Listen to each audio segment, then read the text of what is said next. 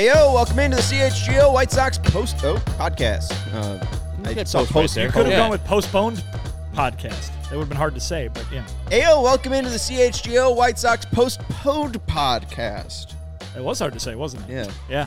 Did I do it right? A lot of P's. Yeah. You did. Okay, okay, cool. Yeah. Uh, presented by DraftKings Sportsbook, America's top-rated sportsbook. Download the app today. Use promo code CHGO when you sign up. Welcome into Studio A. Um, what does he stand for? Big Apple. That Apple? works.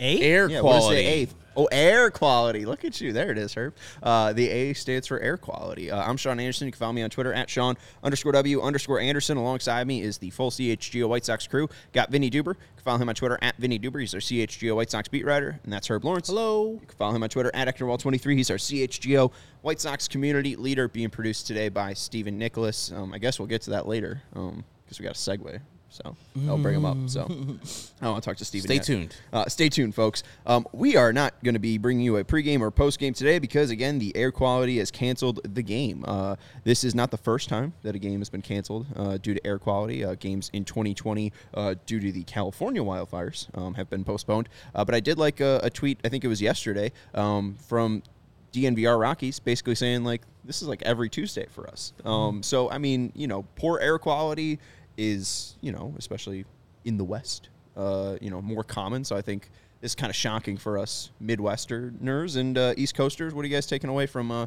today being postponed and all the scenes of orange Manhattan? Well, just the, the what jumped out to me was when the government is telling everybody to stay inside. When I, I saw the phrase urging residents to remain indoors, probably playing a baseball game outside is a very bad idea. So, good thing that uh, Major League Baseball. Uh, figured all that out and made sure that there was going to be no danger to uh, to the White Sox or the Yankees tonight, as well as uh, the teams playing in Philly, the Phillies and Yes, Tigers. Tigers uh, also postponed today for the same reason. Um, not a not a good time up in Canada right now. Uh, I believe they've got over 200, or 200 active wildfires or something like that. Um, it's in the hundreds. I know that. Yeah, like nine million acres. it's uh, it's a really bummer situation up there, and uh, obviously we in the United States are just feeling feeling the effects of it right now with all the uh, air quality stuff. I mean, we, we talked about it yesterday. the The air quality in Chicago is is higher than it typically or worse, I should say, than it typically is for this same reason. Um, obviously, not enough to do what you saw the pictures from New York City today. Like you said, Sean, the orange skies for a while there, it looked like. Uh, New York had been transported to Mars, and that's scary. That looks like the end of the world. And uh, so, yeah, this is a bad thing that's going on in Canada, bad effects in the United States. So, good thing that the White Sox are not playing uh, tonight. Yeah, I echo those sentiments, and I think that just to give a, a like a synopsis or a stark difference, Chicago right now is moderate. It's like in the 80s is the air quality. 76. 76. New York plus 300 plus. It's dangerous out there. Like nobody is safe out there, and especially players who have been exposed to, you know, respiratory illnesses as COVID was. Lucas Giolito, Yoán Moncada, to name a few on the White Sox. But yeah, it's a very dangerous for everybody. Fans in the stands, uh, broadcasters, people like Merck and uh, James Fegan. Those it's being outside in New York is not a good thing. And I saw after they had uh, postponed the game, Merck sent out a tweet that the White Sox were still out there playing catch and such. Like, hey man, Why? Get, uh, exactly. Get your Go ass home. inside. Stop. Yeah, it- this is not. There's a reason why we're not playing tonight's game. It's not like getting up free throws after a basketball game. No, just go home, relax, enjoy your hotel, It's the lobby, and that's all. But yeah, it's a good thing that uh, saner and and smarter minds prevailed in this. I don't know what took so long, but I'm glad eventually they got the job done and said we're not going to do this. We're not even out of the clear for tomorrow's games, which are where this game is uh, going to be gone to a straight doubleheader. But I'm glad that their smarter heads have prevailed and we're good to go as far as those players' safety. And uh, we hope no lasting effects from them playing last night, which wasn't great either. Well, and here's just a kind of a um, an oddity, if you will. Uh, the White Sox get to add another strange situation to their to their history of it. Oh, yeah. they were in New York City uh, for 9/11. Mm-hmm. Oh, really? Uh, and Yes, their were. games were canceled. Obviously, all games were canceled, but their games were canceled right there.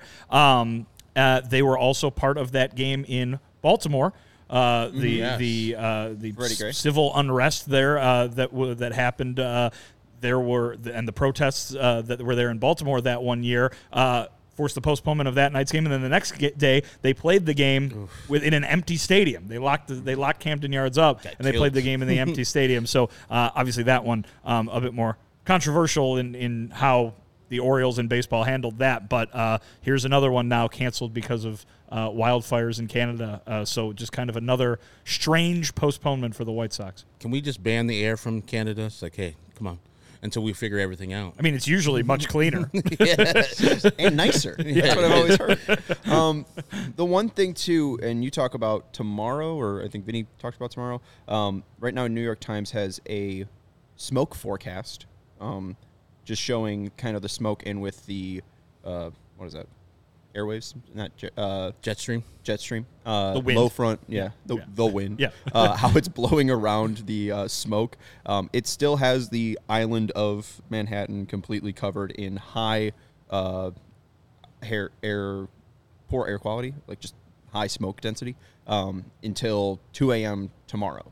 So, I mean, that can still continue to linger over that island and cause more cancellations. Uh, game will be starting at 4:05 Eastern, so 3:05 here. Um, and then, what's the exact wording on when Game Two will start? Because it's Game free two will- admission, right? Like you- buy one ticket and you get into both games. I think, uh, at least so. If you are in the New York area, that could be cool. single single entry doubleheader, yeah. But uh, the second game is going to start when it was scheduled to start, uh, which would be six oh five Central Time, unless the first game goes very very long. Um, if the first game is three and a half hours, say, then it will just be a situation where it will start half an hour after the first game ends. So But it will be no earlier than the original scheduled time of 6:05 p.m. Central Standard. Are we in Standard or Daylight? Central Time. There you go. six six oh five. 6:05. 605 on your regular working clocks. And if it's broken, that's not our fault. And if it's off, you know, again, fix that, folks. Um, but yeah, um, we got a post game tomorrow. So after the second game concludes, uh, we'll join you and talk about those games. Uh, you kind of talked about th- how this kind of puts the Sox in a, in a bad position. Obviously, we don't know if these games are going to happen, um, but it was supposed to be. Um, now I'm blanking. Peralta. No. Uh, Vasquez. Vasquez, Randy Vasquez. Uh, Randy Vasquez against Lance Lynn tonight. Um, and then uh, Severino is supposed to pitch tomorrow against Clevinger. Severino's not going to pitch game one against Lance Lynn. Clevinger's going to pitch game two against likely Randy Vasquez. Oh, Uh, we didn't get the big Sev Clev matchup. Oh, God. we were we were hoping for it, right? I mean, that would have just been every headline of every paper, even in Omaha. You know, Sev versus Clev. Yeah, and I know people are looking at the stats right now, like, oh, no, the better pitcher is the Randy Vasquez because he has a lower ERA. But no, uh, it's just a blow up last time that uh, uh, Severino pitched, and so he's only pitched, I think. Three or four starts this year has been hurt most of the year. So trust me, Severino's a better pitcher than this Vasquez kid. So they're the White Sox don't catch a break of facing the lesser guy in Vasquez, but they could still they have experience versus uh, Severino, and I think uh, one player, Steven, has multiple home runs versus Luis Severino. Do you know who that player is, Steven? off the top of my head. Is I can is it- tell I- from is it context Andrew, clues. Is it Andrew. Benintendi? It is Andrew Benintendi. He has two home runs Oh. and So- a 400 batting average. Can I ask something, Herb? Since you brought it up, I'm not getting any time limits or you You're know, not. I'm not getting dinged. Thank God. No one have to go in the corner after the show. um, has he faced any pitchers this year where he's had a homer, career homer against? Um, he probably has. Yes, Okay. Yes. I don't know. Just don't get your hopes up, folks. Um, Put your money down on Again, Andrew Benintendi yeah, tomorrow. uh, uh, less than 10 more plate appearances until it passes the Nick Magical line. Um, anyways, uh, yeah, it, it's it's it's going to be an interesting game tomorrow because I mean I was worried about Lance Lynn, and we're going to talk about the bullpen later because Vinny has a brand new piece up at All CHGO um, talking about Pedro Grifol and his impact on the turnaround for the White Sox bullpen. Uh, got some exclusive quotes from uh, Reynaldo Lopez and Kendall Graveman on how uh, Pedro Grifol has helped him. Um, but still, like James said, that it's likely Tanner Banks will be called up to be that 27th man. Um, the bullpen might be in a tough position if Lance Lynn has a tough day, and if Mike Clevinger has a tough day, because we've seen Clevinger against right-handed dominant lineups struggle because he really can't locate that slider, and it really becomes fastball dominant. So it, it could put the Sox in a, in a tough position, but they do have an off day Monday, right? So um, you know, I mean, it's not the worst thing in the world if they don't go six innings, but you're hoping for five for both of them just because it's a lot of baseball to play in one day, and the air quality isn't going to be great. still probably going to be high. So I mean, it, it might be difficult to play in. we could get a fourth straight appearance from Liam Hendriks because of the weirdness of the schedule. The the bullpen's well rested right now. Uh, off day on Monday, off day unexpected today. I think you know it's not great to play a doubleheader, but if in a, ideal situations, this is probably the best time because of all the rest they have had and all the uh, efficiency they have had. And we'll go over the bullpen how good they've been this year. But yeah, I don't see this as uh, necessarily evil or a bad thing that the bullpen might have to pitch. But I, th- you know, I have faith in Lance Lynn getting the job done. He's been there. He knows New York. And he's seen the- played for that team. Yeah, and he sees the example that Lucas Giolito gave that. to him. Yeah. Remember he had to shave? He was all, all clean shaven. It was terrible. I saw a picture, and I'll, I'm actually going to go steal it, and I'll, I'll send it to Steven. So Steven, check a check a. That's it. Slack. Thank you. Um, but uh, it's a picture of Lance in a Statue of Liberty thing. Makes me happy. It's a it's a funny picture. I'll show saw it. that. It's a funny picture. Yeah. See, Herb's giggling. It's a Yeah, funny picture. You're like Vinny. I know you. You'll like it. All right. Um, we'll take a break here, and we'll let you know about our great sponsors over at Omaha Steaks. Um, but then we'll, you know, jump into Vinny's post and talk about the bullpen because if this is going to be an important game for them, just with Lance Lynn's what sec- second highest ERA in Major League Baseball, uh, just behind Jordan Lyles and uh, Mike Clevinger, who's been a rocky ride. Uh, they will definitely need to rely on that bullpen tomorrow. Uh, let, Want to let you know about Omaha Steaks, though. Um, very excited to make my uh, filet mignon again uh, from Omaha Steaks. They're very nice to send over a package. But if you want to really impress your dad this Father's Day, it's coming up. You know, you're not too late, folks Week and a half. week and a half. It's enough time to ship. Um, but urgency is here. All right, Father's Day is here, folks. Um, you're going to get over sixty percent in savings, and plus, dads want steak. When you give your dad perfectly aged and oh so tender steak, when you perfectly cook them, you know, you're going to have the time of your life. Um, your guy Dougie Fresh, who was trying to uh, incriminate me today, apparently on the internet, um, thinking this. I'm stealing plants off of uh, Oh, doorsteps on Ravenswood. I did see that. That wasn't me, folks. It wasn't you at all. Um, you know, I, I know he would appreciate. I think he's a father himself. A, a nice grilled steak. You know, um, it's also hopefully nice if he shares it with you. You know, hey dad, got you these for Father's Day. Why don't we Why don't we grill them up together? You know, what- great way to celebrate Father's Day. and Uh, what your dad would say? No, I know how to Oh. grill. You don't. Get out of here. These are my. This is my job. I don't care if it's Father's Day. Get your ass out of there and, and grab a seat. And for a limited time, when you go to omahasteaks.com and enter the code uh, CHGO SOX, that's CHGO S O X, into the search bar, you'll be able to order the dad's favorite gift package for just $99.99. Uh, that's $99.99. Uh, plus, you will get f- eight free Omaha steak burgers with your order. I had these after I had the steaks. And uh, again, if you cook them right, folks, they're better than restaurant quality. I got to say, toast up the buns, put them in the broiler, maybe put a little uh, mayo on that, butter on that, put it on the broiler for like a minute on high. Get your buns nice and crispy. Put a little, uh, you know, cheese down. You don't have to put lettuce down, Vinny. You're making it yourself. This yourself. is cooking with Sean. And then you can put a Chef bur- Sean. Hey, I'm just saying, impress your dad. I don't think Um, Vinny minds lettuce on a burger. I hate lettuce. Oh, hates not on a lettuce. burger. I think He's been lettuce very- is the worst food in the world. He's been very clear that green bad. Um, I will eat all. I- I will eat any other vegetable before lettuce. I hate lettuce. meat good. Meat good. Yeah, these burgers taste like a, a steak on a bun and are ultra lean and pack a bold, intense. Omaha Steaks can have that Beefy catchphrase, flavor. by the way. Beef good. Meat good. Meat good. Um, save over sixty percent on the dad's favorite grill pack, and you'll get four bacon wrap fillets, mm, uh, four premium air chilled boneless chicken breasts, mm, four boneless pork chops, mm, uh, four gourmet jumbo franks. Mm, who doesn't love that too? I mean, come on, Chicago style, a little mayo, relish. Big hurt. Did you say mayo on a hot dog? I don't know why I said mayo. I'm, gonna I've been talking about mustard. Is I think what I meant to say. Are you ca- Canadian? Yes. Okay. Um, look at my look at my A. Look at my hockey jersey. A. Uh, and four made from scratch caramel apple tartlets and an Omaha steak seasoning. And plus the four the eight uh, free Omaha steak burgers for only ninety nine ninety nine. So don't wait. Go to omahasteaks.com and type in CHGO socks into the search bar and order the dad's favorite gift package for Father's Day today. That's omahasteaks.com and enter keyword. CHGO socks into the search bar. Thank you to uh, Omaha Steaks. And uh, all right, so Steven, you like steaks. I love steaks. You should order this for your dad, and then I know you have a grill, so then therefore you can impress your dad and also have steak dinner. Boom. Um, but you went to Stagg High School, I did. were a classmate with Max Strus. I was. and he went to Lewis University. He did. Um, one of our uh, new sponsors. So shout out to Lewis University. Boom.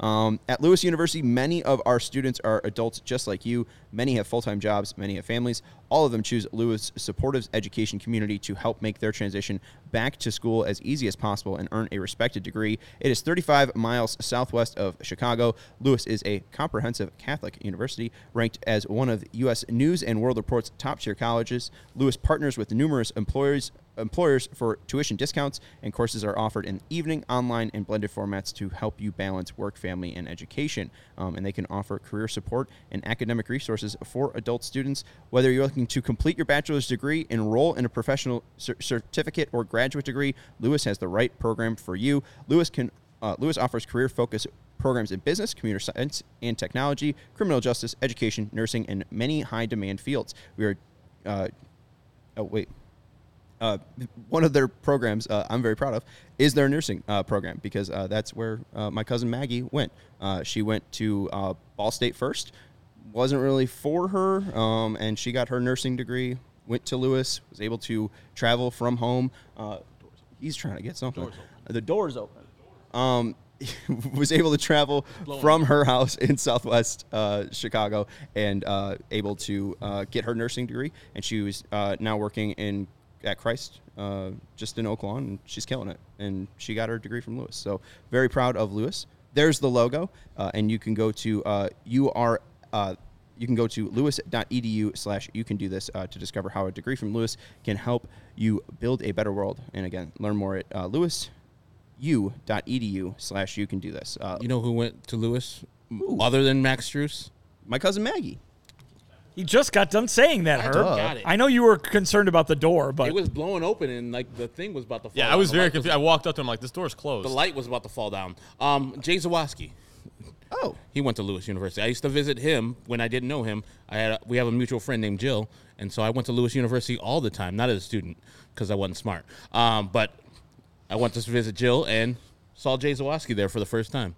Then we both worked at the score for like 20 years. and now you work here together. Now we work here. He's Look at following me. In, What inseparable. Um, So, so go to Lewis University. You can go meet to- your your soulmate. yeah, go, ex- go to Lewis University to be best friends with Herb Lawrence. your soulmate is Jay. That's what I just We're about yeah. the same. we Have you seen food. them in the same room? We like food. We all both like hockey. Uh, Who doesn't? They're pretty cute together. They're cute Have pair. beards. Um, you do. Um, so no White Sox baseball. We are very sad about that, Alex. Um, I, I w- I would like some White Sox baseball. It'd be nice. You'll but get some tomorrow. Hopefully, we'll get dou- double Twice as much. Boom. Um, Double your pleasure, double your fun. to fill your time, you can read Vinnie Duber's new article over at allchgo.com. Um, exclusive quotes from Reynaldo Lopez and Kendall Graveman. Uh, we got some stat graphs, we got some quote graphics, but why not talk to the author himself, the auteur Wow, himself. the author. Um, this is like I think one of the more uh, like first pieces that we're kind of seeing Pedro's leadership stand out. Um, obviously, there's many different ways, but I mean, how, how do you think that it is defined for the bullpen? Because this isn't really his realm, right? We, we think of this as Ethan Katz's realm and, and Curt Hasler's realm, um, but Pedro obviously is managing all 26 men on this roster. So how is he able to, you know, uh, really step his foot into the pitching game and communicate with those players? Yeah, I mean, I don't think that Pedro's necessarily doing anything that other managers aren't, um, but it's definitely something that people don't see, that fans don't see. This is not something that happens uh, during the game necessarily, or something that happens in front of the TV cameras in general. It's something that goes on after the game's over. Maybe someone needs a pep talk in the in in, in the clubhouse. It happens while guys are just doing work. Maybe he wanders over and says, "Hey, man, heard you had a heard you had a great bullpen. Keep it up. We believe in you," kind of thing. And those votes of confidence from from a manager are helpful. They're big to these players. Uh, I talked to Kendall Graveman. I talked to Reynaldo Lopez. Both of these guys said that it's been it's made a big difference. Pedro's positivity and his belief in them, his confidence that he is not just saying I'm confident in you. He's giving them a reason to be confident in themselves. Um, and again, I, I don't think that it's something that Tony didn't do or Ricky didn't do or you know or Robin didn't do or anything like that. It's just that here's a here's a firsthand example from these guys telling me that this happened, and I can pass it along to everybody else, and people can go, oh, then that's a little different. I, I'm I'm watching at home, and maybe I'm just judging Pedro based on the way the lineup looks or the way he's managing the pitching staff, the pinch hitter that he put in or didn't put in, kind of thing. Doing the whole armchair managing thing, does he meet what you would have done if you were at, at the controls? But there's more, much more to this job than that, than those in game decisions. And um, when you can hear examples of them that have really paid off, uh, then that's that's a big deal. So uh, you know, I heard Reynaldo Lopez say he came up to me and, and Pedro came up to me and reminded me that I'm good, that I've been good because sometimes you forget. And, and it would have been easy for Reynaldo to forget with the April that he had. His ERA was up over eight, I think, by uh, you know after the first you know number of outings for him, as as you'll show he's been pretty fantastic since, and it just took somebody to come along and say, remind yourself. I'm going to remind you, but you need to remind yourself that you can do this. He said he's changed his mindset when he's on the mound. And this is a guy who's been doing this for a while in, in, in Reynaldo. This is not some kid fresh up from the minors. Um, Kendall comes along and says any player needs to be reminded of this from time to time. And I think this is the approach that Pedro has, like you said, with all 26 guys, plus the guys that come in and out via roster moves and stuff like that uh, just because you don't see it in, on, on the TV camera, on the broadcast during the game, doesn't mean that these very important things that is part of a manager's do- job description are happening. If you were mad about the Luis Robert Jr., Pedro Grifol communication snafu and thought that it flew in the face of everything that Pedro was saying about communication when he was introduced, this is communication, and this is an example of it going very right. Yeah, and we have that quote from Raylo um, that you were referring to about Pedro, you know, hyping him up here. Um, he came to me and was like, "quote Just focus how on how good you are." Uh, end quote. Uh, this helped me out a lot. Just thinking about that on the mound, it's working, uh, and not only doing this to him, but also the other uh, relievers as well. We'll get to Kendall, who basically said the same thing in his own words. Um, but you know, Raylo, the first instant he had in 2023 being the closer gives up a moonshot Yeah. to Yordan Alvarez.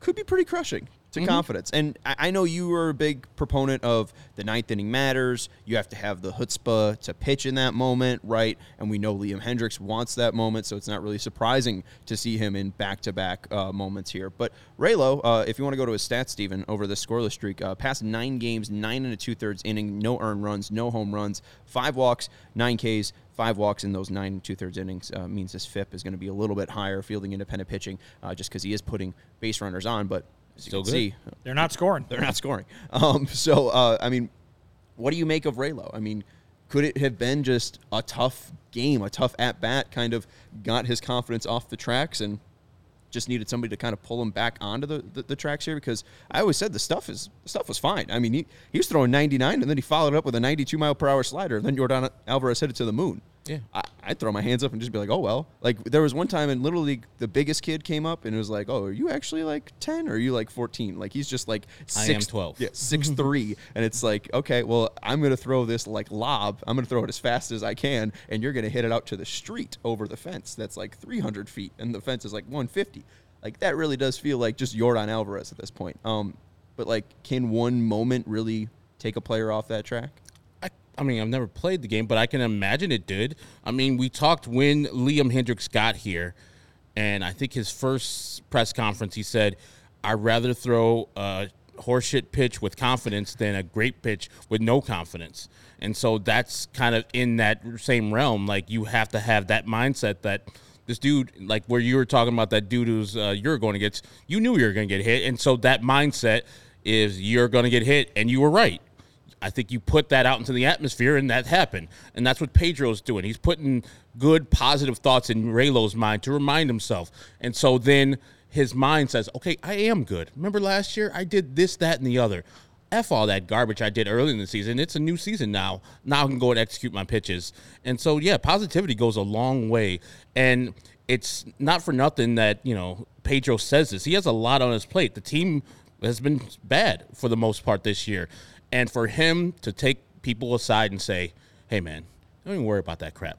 You are good. and giving them instilling confidence in those players and telling them that they're good, don't worry, and having a little burden off of their shoulders because this is their livelihood. I know Raylo doesn't think he's going to get sent down, but there's always a chance. If you have an 8 ERA early, you failed as a closer, failed as close I put those in quotes, you can get down on yourself. And this is his walk year, too. So he's like, ah, man, I'm not, you know, putting myself in the best position to further my career after this. So he probably Well, got down on himself. Sent down before too. Yeah. 2021. And so he's like, you know, those positive affirmations, those words are working for him. And maybe he had this all he needed to hear is somebody else say it.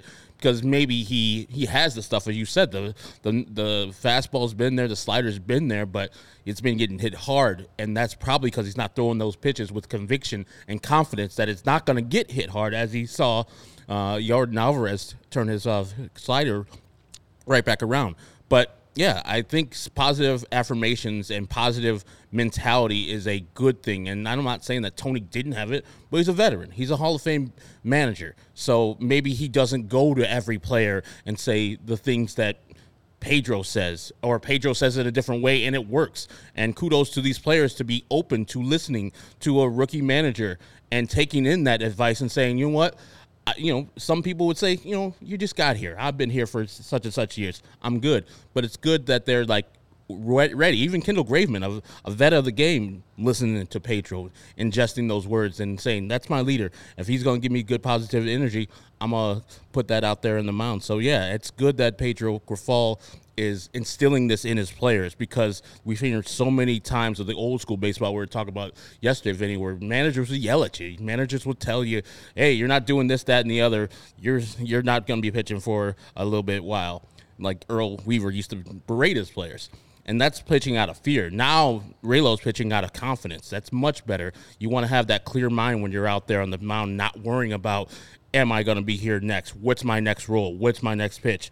I think uh, Pedro instilling confidence, say, hey, man, you're fine, and we're going to trust you when the next time you go out there goes a long way, and you see the numbers are showing up. Well, and you bring up the Tony thing. Like I was watching Sunday Night Baseball with the Dodgers and Yankees, and um, they talked about Freddie Freeman and just about how relationships are so important in baseball, and you know that just leads to they were ta- they first led off with like Jake Bauers and how he has a relationship with um, you know someone at the Yankees minor league, so that's how he ended up with the Yankees to refix his swing. Like he was ready to quit baseball, but that relationship kept him in the game, and now he's producing with the Yankees. Um, but then they went to Jason Heyward, and it was basically like they don't really tell you anything different at the Dodgers. It's just kind of sometimes you just need a different voice to tell you the same thing. So, um, you know, it, maybe it's just different energy. Maybe it's just. I mean, we even kind of saw it a little bit with Miguel Cairo, like uh, at, the end of the year. Um, then they kind of, you know. Fell out of it against Cleveland, and I don't think they really wanted to play baseball anymore. Well, but, they weren't a know. different. They weren't a different team, were they? I mean, you know what I mean. They were. They obviously did respond immediately to Miguel Cairo, but then they Folded. kept doing the same thing they had done all year because they were the same team. They ended up at 81 and 81. Right. Um, yeah. So, uh, but I mean, even with the the Graveman thing, like the the quote that he gave you, Vinny, um, is even when we've had some bad outings, Pedro's there to uh, talk to us individually and say, "Hey, we still have confidence in you." The good thing for Kendall Graveman, um, if we want to go to that, um, he has a scoreless streak of his own, right? Um, you talked to two really good pitchers. um, but, I only uh, talk to the best. Right. so watch out. Uh, if Vinny's talking to you, you know, you, you can hang a, uh, a, a hang a star on that one. What's that? Um, 14 games, uh, 14 and third innings pitched, uh, zero earned runs, zero home runs, five walks, 14 Ks, and a FIP of uh, 259. Um, but he's just been, I mean, lights out. I mean, I, I didn't even know it was up to 14 games at this point. How could you not be confident in yourself when you're going out there 14 straight times you're doing your job? I mean, we've seen this like just in your own profession or lives. Like, I know I don't like to mix sports and regular jobs, but somebody at your job or, you know, somebody outside your job sees you doing a good job or f- falling to the side, you get a positive word from that person. You're like, you know what? The person's right. I am not as bad as I'm thinking in my own mind. You can sabotage yourself. The mind plays tricks on you. And I don't think, and I think you wrote it in the article, and you guys should definitely go and read that. Like, Major League Baseball players, I would think they would have confidence problems like all the time because of they're on the biggest stage. They're on national TV. They make a bunch of money, so there's a lot of expectations on them. and s- some and some guy who's the best pitcher in the world is out there trying to strike you out. Yeah. And it's like if you strike out, it's not like that you're bad. exactly. He's just really good. But like you said, it could carry over. And and I think I think you bring up a great point. Like this is everybody always tells you, you that this is a very mental game. And again, it's easy to forget. I, I think again the, the the point of the what I wrote today was like, hey, think about Pedro, think about players, think about the White Sox in a different way than you're used to. Because what are we always used to? How how good is somebody? Oh, let me go to their baseball reference page and check. Let me see the stat columns and let me compare the stats and compare the numbers. There's no stat column that is positive thoughts per at bat, or uh, you know, you can see their batting average. The there's no fourth slash line number that is current level of confidence in yourself, right? There, there, there is TWTW. There is TWTW, but you're going to have a hard time finding those, that stat. I think there's only one guy who keeps that, and he's got He's his, mad. he's got a database in Granger, Indiana. Um, He's not really writing things down. no, probably not. Maybe texting in him to somebody, but uh, but yeah. And so I think that there are there are a bunch of elements to this game that even the people who think they know it best and who do know it very well from watching it their entire life, from following it their entire life,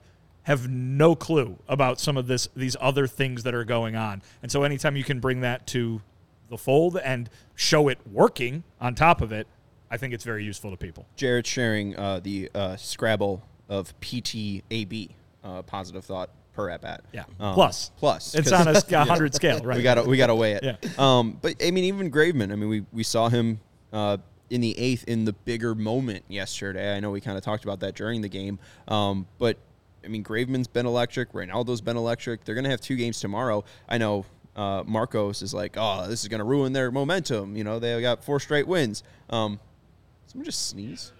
What was that? oh, is that Jake? He's all I right. don't. I, no one's. That was all right. I hope. I hope we caught that on camera. Please, please tell me we caught that on camera. There, no one's. I don't think anyone's. their back is It was a right. ghost. Um, but Marco's saying, you know, this is going to ruin the, the the White Sox momentum. But I mean, it is possible that Lance Lynn has a good start. Could be possible that Mike Clevinger has a good start. I mean, Mm-hmm. they both can have a bad start, and we're worried about the bullpen. Could also have a good start.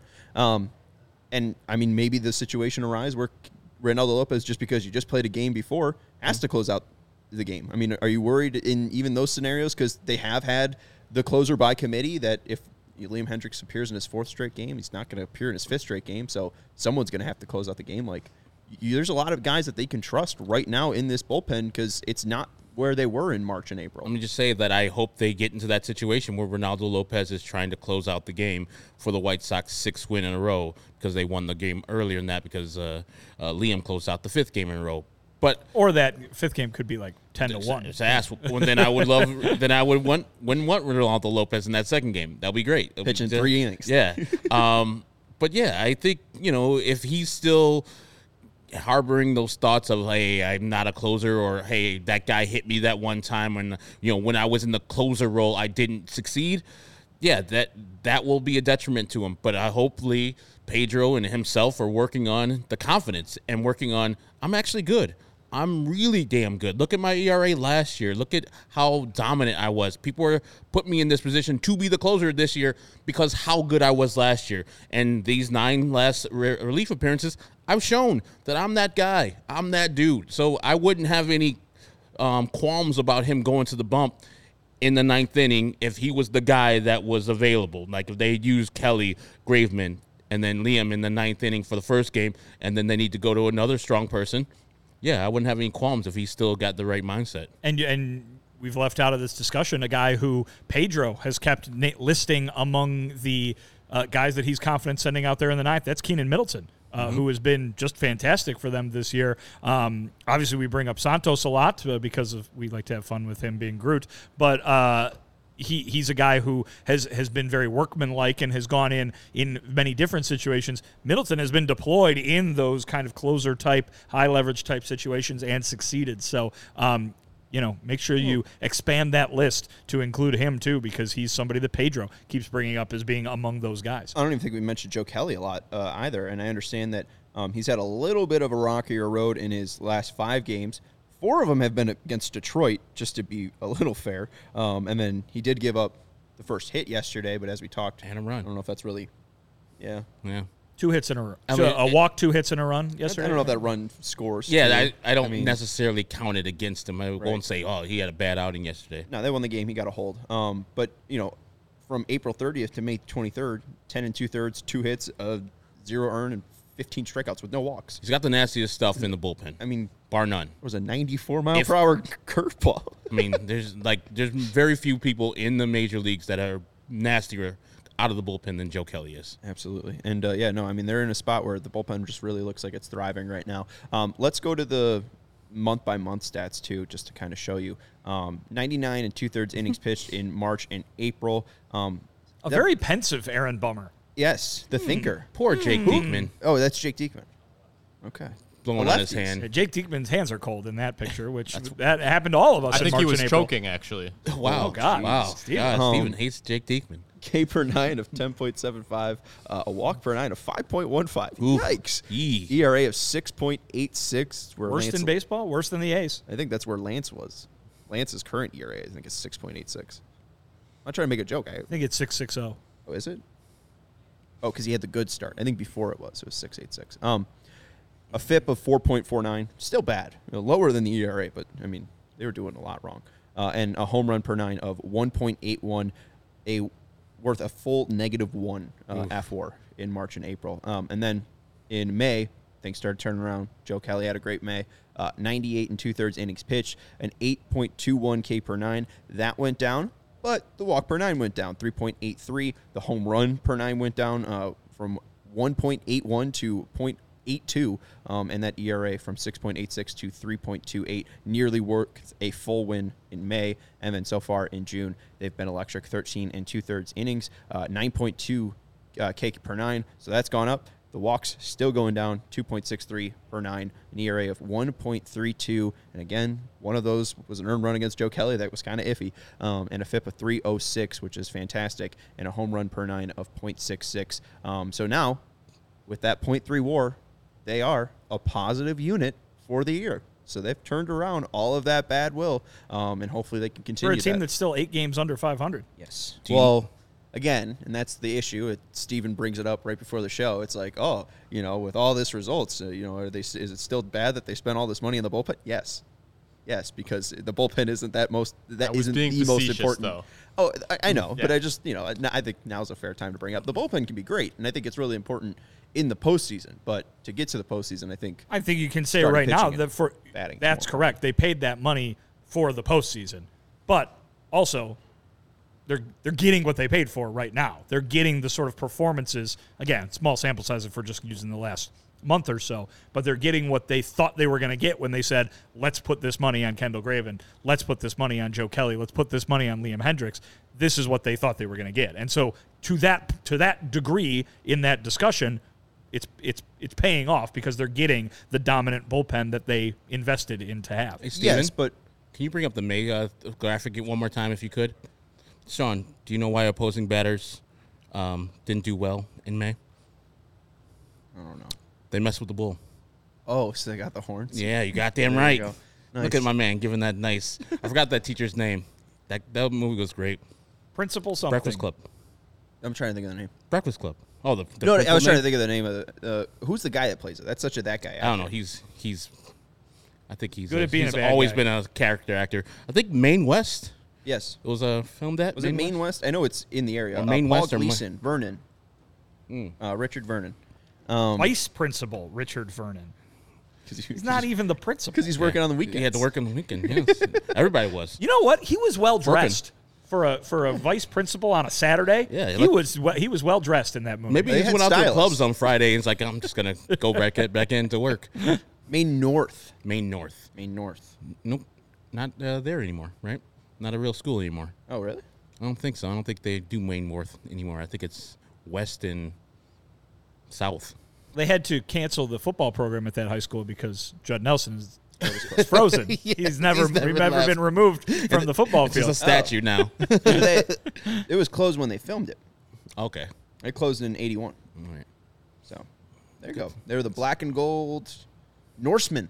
Ah. All right, but my point too, though, like, yes, the bullpen has been dominant, but even this year so far, over 200 innings, they're worth 0.3 WAR. Oh, right. you know, they were so, real like, bad in April. Right. Yeah. So I mean, like I, I, I get that at this point they're dominant, but again, like how much can they actually turn the tides? Like you have to be putting them in a position through the first five innings to put them in a spot to win. Because even Kendall Graveman, like you know, that's that's 14 innings and 14 games. It's really stretching back all the way to the, the start of May. Like I mean, so I mean, it's it, even though he's been the guy to close out the White Sox and they're 11 and three when he pitches, like they're still eight games under 500. Yeah, and I, I think the starting pitching, you know, if you're just talking about bullpen success as a whole, you do have to throw some credit to the rotations way because they need to go Correct. six, seven innings in a game in order to, you know, for the bullpen to keep the efficiency up and, and keep the stamina up to be able to do that each and every night. So um, they definitely deserve, or that's definitely part of that story. Um, listen, we've we've we've covered this team every day since the start of the season. We well know uh, what their problems are and that they have not solved all of them by a long shot. But um, the the bullpen looks great right now. I think the starting pitching is right there with it. You know, to you know, not quite as dominant, but but pretty close. And then. The, the offense is kind of what we're all still waiting to see do again. If we're talking about what the White Sox thought each of these units were going to do, they're getting it now from the bullpen. The starting pitching is close. The offense is still far off. and at least to the main focus of the story you wrote about being Pedro and the effect in, on the bullpen, um, at least the main topic yesterday of the no hitter from Lucas Giolito. I mean, we have seen that an example from Pedro Grifol on a starting pitcher as well, being like, hey, when you were in the opposing dugout and we saw that you were on the bump and you had that look in your eyes, like we knew that we were just absolutely screwed. So like have that look. You're that guy. I know you can be that guy. And Lucas has been that guy this entire year. And I mean, with multiple starts, only White Sox pitcher in in, uh, in history to have multiple six inning no hit starts. and and Pedro too has described that approach as being team wide. You know what I mean? Obviously, different guys need to hear different things. Different guys are going to be receptive to different strategies. But Pedro want when he talks about the offense that he believes the offense is coming around. He says the same thing. These guys have been good. These guys have done it before. These guys have hit at you know, to bring up everyone's favorite Rick Hahnism, you know, these guys have been silver sluggers before. These guys have been all star caliber players before. If you're talking about guys who have struggled, like Tim Anderson, Andrew Benintendi, all star track records for both of those guys. So, um, Pedro is probably saying a lot of the same stuff that we heard him talk about with Reynaldo, heard him talking about with Kendall and, and the other bullpen pitchers. He's probably saying a lot of that same stuff to the hitters too. Um, and and whether that is going to be the only uh, thing that drives them to any success, we'll find out. It probably is a, a mix of a lot of things, but um, certainly can't hurt. I would imagine. Well, and we brought up too what Pedro said about Burger not playing, and you know who wouldn't want Jake Burger in the lineup. You talked about him always staying ready, providing pinch hit home runs. Um, you know, I, I think you know he doesn't have his confidence broken when he's not in the lineup because it's not really a him issue; it's a, a lineup issue. Even though this team is again eight games under 500, uh, we'll take a break uh, and we'll talk uh, more about the Sox, obviously, um, and uh, let you know though about some of our fantastic uh, sponsors. Want to let you know about Shady Rays. Take on the sun with gear built to last. Our friends at Shady Rays have you covered with warm weather ahead with premium polarized shades at an affordable price. Look at Vinnie's fantastic shades. Shady Rays is an independent sunglasses company that offers a world class product that's just as good as any expensive pair we've worn. They have durable frames and extremely clear optics for outdoor adventures. And that's not all. Shady Rays offers the most insane protection program in all of eyewear. Every pair of sunglasses backed by lost and broken replacements. If you lose or break your pair, even on day one, it tells us that they will send you a brand new pair, no questions asked. Wear your Shady Rays with confidence because they have your back long after your purchase. And if you don't love your Shady Rays, you can exchange them for a new pair or return them for free within 30 days. There's no risk when you shop. Their team always has your back. And exclusively for our listeners, Shady Rays is giving out their best deal of the season. Go to shadyrays.com and use code CHGO for 50% off two plus pairs of polarized shades. Try for yourself these shades rated five stars by over 250,000 people. Again, shadyrays.com and use code CHGO. Um, we're told to uh, is this I don't know might be going golfing soon. That's what we heard, Might right? be. So we know we're gonna be decked out in our pins and aces gear. I know Steven already rocked the golf course uh, with his pins and aces gear, and we are gonna have to brave the course some point this summer, and we'll be looking good. Uh, pins and aces is the official golf apparel partner of All City and CHGO. We love our pins and aces gear, and uh, we'll be getting tons of compliments on and off the course at our all company wide golf outing. Should be fun. We'll see what happens. I've golfed twice in my entire life, so I would uh, I would alert the when, when, wherever we end up playing. I would send out a citywide alert to the to that place saying "Mm, your windows are in danger. You'll be looking your best though. Oh, I'll This be looking the- great. The best you'll I don't think look I'll be playing course. very well, but I'll be looking great. They make amazing uh, polos, hats, golf bags, and even our favorite beer sleeve and pins and aces too. Uh, when you go to their website and browse uh, their, their site, not only do they have apparel and all this great stuff to uh, you know make your golf game uh, more fun, but they understand that it's not just about golfing. Maybe it's about enjoying a few cold ones. So hey, I mean, you know, do you like beer? I do. There you go. Tell me more. Oh, oh, well, they have an innovative product that allows you to store seven beers right inside your golf bag and keep the drinks the entire uh, cold the entire round. So, um, even though you might not like golf, you, you do like beer. That's what and it'll be was- cold beer. That's what golf was made for. Beer. There you go. Um, so check Not out actually playing. Who pl- actually plays golf? It's dumb.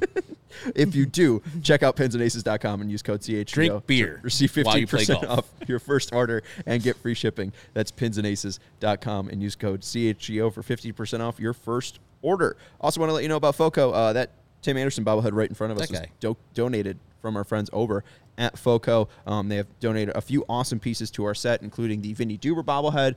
And Herman is now kind of confusing bits here. He says, You look like Jake He's got a new bit. Yeah, he says, You look like Jake Burger. The So have same we ever seen Jake Burger and Vinnie uh, in the same person, or are they derived from each other in some way? A clone? Care to comment? They're both from Missouri. Well, We went both to Missouri went to schools. school in Missouri. We Yes. both went to college in Missouri. one That's true. likes terrible pizza, one doesn't. correct. Guess which one? So you say no? No, I am not Jake Burger. Okay, Because all if I was, I'd be in New York City right now. He has no comment about Southpaw. um, get fitted in the best Well, sports Southpaw around. is not in New York City, so I can't I can't make that. Uh, Funny that you know where that fact. Southpaw is. You got, They don't South- travel mascots. This isn't college football. you got a Southpaw locator on your phone. I know you do. the the marching band too with softball Yeah. on the And sidelines. Speaking of college football, since you're still in this ad read, you can get all the great Arkansas Razorbacks bobbleheads that you want on FOCO. Hell yes. Woo, they got Sue. hoodies. Woo pig suey. shoes, signs, bobbleheads, and everything in between. And since it's spring and baseball season, they have aloha shirts, straw hats, polo bags, everything you need for a game. Uh, so check out foco.com. That's F-O-C-O.com or click the link in the description below. And for all non-presale items, just the promo code CHGO for 10% off. What uh, is the Arkansas Razorback mascot's name? crazy? Miss Piggy. No. It's a man. Tusk. His Is name it? is Tusk. oh, oh Jesus. Ugh. Yep. Ugh. Yep. I'm gonna hear What's about their- that terrible re- album again. It's their fight And song. marching band. Oh, you brought no! it up. Oh, Oh, man. God, it's The book's not on the set. Well, they don't play today though. but it, it, They don't it- play today. As Marcos was worried, it's going to ruin the mojo. Not really. We're not playing today. Did you buy that book? Yeah. Or wh- who bought it? You? Yeah. I love those On books. purpose? The I've 33 got and a thirds. bunch of those at home. Oh, they're great books. They're I mean, like, awesome. They're it's a- quick it's a- reads, yeah, it's but a- they're chock full of musical information. They're written. great. Every uh, book has a different ar- author too, right? Yeah, yeah. So, you like- you can actually do submissions. Oh, really? Yeah. So maybe one day. Which one would you do for your 33? I can't do Well, Tusk. w- Thank you, Steve. No, you can't do Tusk. Thank Tusk's you. been done. There it is. That's off camera. Oh, that's off camera. Damn. Yeah. Um. I don't know. It's a good question. It would have to be one like it would have to be one that like could write about well, kind of thing. You, you got 'Cause an they're not- write a some of- 33 and a third book about? It's just like the They're the not all. They're not all like. Here's how they made the album. Bop bop bop. Like some of them are like that, but I have one that is um, that is like the the author wrote like a short story Mm. that just like centers around the band and the album, but it's like fiction. So like it could be anything. And oh wow, Tuskcam Tuskcam. hashtag Tuskcam. We need a graphic for Tuskcam. But yeah, so I don't know. That'd be a tough one. I'd have to think about that for a while. But there's like I was looking at the list today. There's like over 150 of them or something like that. They're they're good. I like them. Absolutely. I mean, you know, they're they're they're thin too. Um, you know, they're not always a, a big read. Um, and that one's more about like the making of the album because it's Many of them are yeah, right. Yeah. This this one's like a historically just Sure. bad train wreck of an album, most uh, expensive album ever when it was made. And as you guys uh, like to tell me, it's bad. It is. You guys have no taste. Um, I Bologna- listened. I put Tusk the song on the other day, and my wife said, "This is terrible. Turn it off." my guy Baloney Fonseca, who is going to be co-hosting with me when you two are out on Sunday. The the bums, Chicago sports bums. I got two in the front. And then for pregame, and then two in the back for postgame. line change. Yeah, exactly. So Baloney will be on the post game with me, and him and Jason will do the post game, while Dougie and Johnny do the pregame with me. But he says Snoop Dogg's Doggy Style, 1992, I believe. Great album. Okay. His seminal album. I don't know if uh Would you do Qu- Tribe? oh yeah, there was uh probably my favorite Tribe album, uh, Midnight Marauders. There you go. Like how hard it is to sample beats back in late 80s, early 90s, because you don't have computers necessarily. You're just doing this with a record player, tape deck, or a four track. You're just doing that, or reel to reel, which is even worse, and splicing up tape and then looping the, the beat. So yeah, it'll be really hard. Not like that garbage tusk. Where they just brought in some other musicians to play their music. Sideswiped. It's, it's, it's terrible. High school, college bands. I mean, they mostly play their own instruments. I know. I mean, Lindsey Buckingham, notably, uh, very uh, proud of his uh, playing ability in, in his music. He went his own way. Uh, he did. Oh, Yeah. mercy. Um, it, it was coming off rumors. It's tough to repeat a rumors. It's not supposed to be rumors. It's Tusk. People don't get that. Anyways, It's no, like we, we let's do the best album we've done, and then um, follow it up with the worst. Break. hey, I mean, you know, uh, Kendall Graveman had 14 straight innings of uh, scoreless baseball. He's going to follow it up with a Tusk soon. You know, Wow, Wow. He's predicting doom for, That's- for Kendall Exactly. Graveman. That's baseball, baby. Cut him now before he gets to that it's point. it's one one record. He's in his room. Sean, is, Ke- is Kendall Graveman going to the All Star game? Do you think? I don't think so. Boom. I don't, I don't think. I don't Smooth. Think, I don't think we're gonna. smooth. Oh, You guys want to do this? We could just I- have the show. I Might as just, well. I set it up. Might as well. you Yeah, did set it yeah. up. Tea for We gotta- you. no, I we're doing it. like- we're doing it. That was a smooth ass transition. All right, who who is most likely uh, the White Sox All Star representative, and why is it Luis Robert Jr.?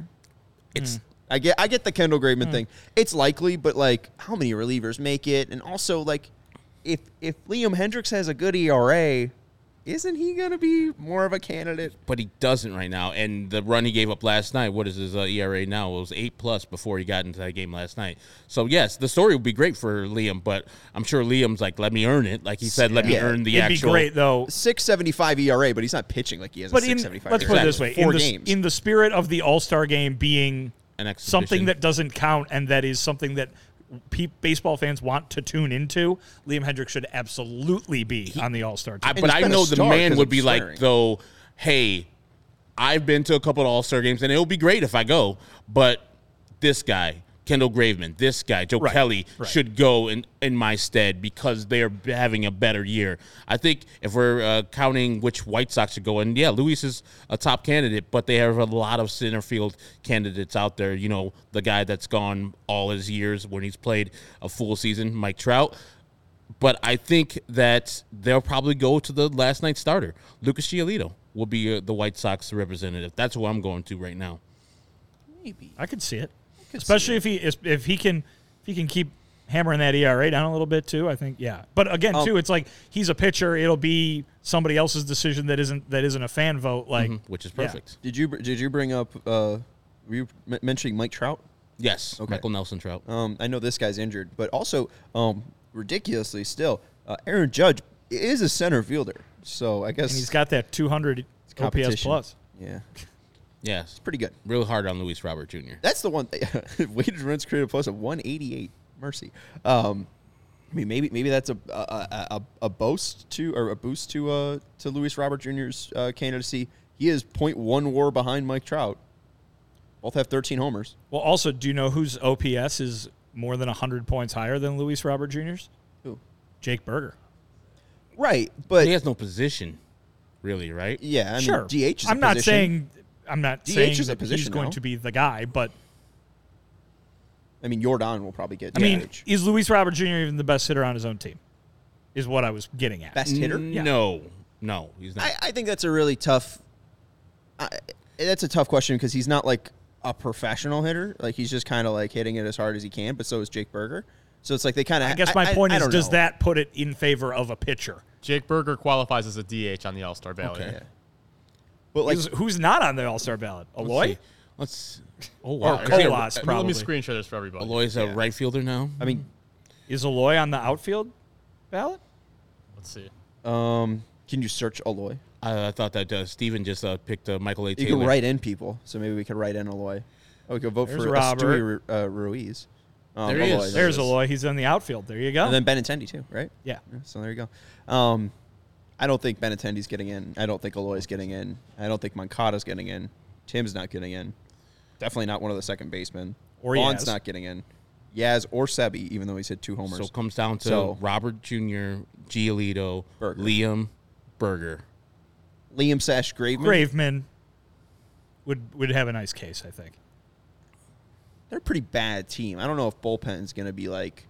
I know. I know. Stat wise, that might wow people, but like the reason why the Tigers They're going to get one be- guy.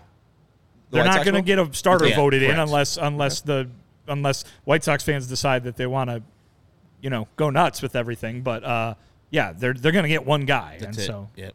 yeah. All right. Um, well, yeah, well, that was one thing too. I was thinking like Tigers probably going to get like Alec Lange in, right? So like, I mean, there's some, some instances of, of bullpens. I think like Ryan Noda will be the represent uh, re- representation of uh, of the A's, right? so like, you know, they they'll, they might take a batter, they might take a pitcher. I could see it being Lucas, Liam, Luis. Like, uh, I think those are probably the three biggest candidates. Someone who's I'd be someone whose by first name starts with an L. Yes. Yeah. Yeah. So Jake Burger not making the team. Late Um, Burger. Burger or Robert in the home run derby from Bologna. I mean, they're, they're both at 13. I mean, we haven't. uh, What was the last White Sox to be in the derby? That would be I feel like wasn't like Alex Rios in the derby. I think or he Paul was. Konerko. well, it wasn't Rios when he was with the White Sox. Rios won the home run derby when he was in Toronto.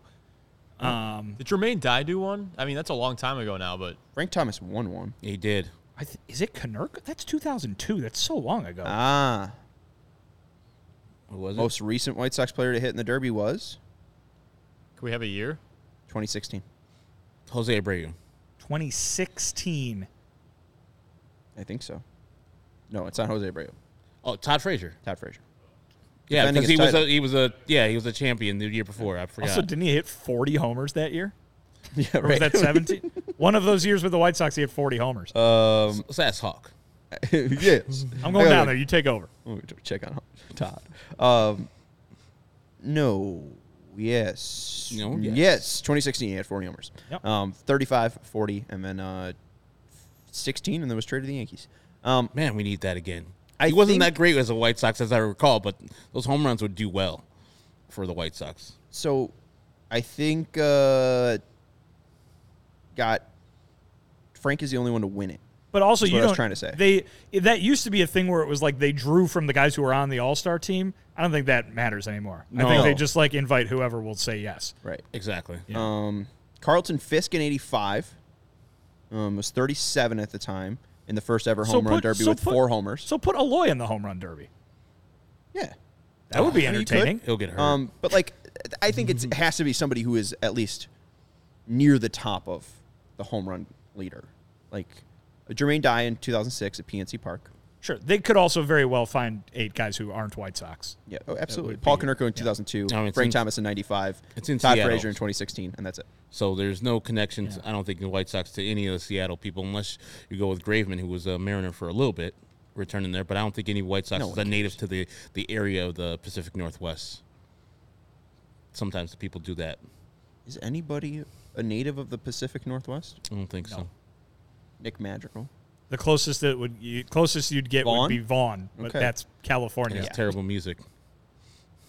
Vaughn Serrell? Yeah, that the country he had last Oh, year. jeez. He's changed it up to Johnny Cash. He's fine. Uh, make sure you're hitting that thumbs up button. We're at uh, Gordon Beckham, but we appreciate any thumbs up uh, that you would like to share. Make sure you're hitting that uh, subscribe button, and we also have the uh, Bears Late Night Pod as well, and that's going to be starting at 8 p.m. So we got a ton of coverage for you on all of your favorite Chicago sports here on the CHGO Sports YouTube channel. Make sure you go read Vinnie Duber's post at allchgo.com. You can follow him on Twitter at Vinnie Duber. He's our CHGO White Sox beat writer. That's Herb Lawrence. You can follow him on Twitter at Ecknerall23. He's our CHGO White Sox community leader. And I'm Sean Anderson. You can follow me on Twitter at Sean underscore W underscore Anderson. We'll be with you after game two for a post game to wrap up the Yankees White Sox series tomorrow around eight thirty. Eight Oh man, eight thirty would be beautiful. nine around there. Um, I think we started around eight forty-five, so that'd be nice. Uh, yesterday, uh, and thank you, Stephen Nicholas, for producing the show. We will talk to you tomorrow after the Yankees White Sox game, and if not, uh, we'll have another off-day show if the game does get canceled because there still is smoke in the forecast. So everyone, uh, stay indoors and stay safe. Uh, Watch if your you are- Twitter feeds for uh, update on Abs- Absolutely. what we'll be doing. the doing. 150 Quebecian wildfires. Yeah. Mercy. Uh, stay safe, folks. See you tomorrow.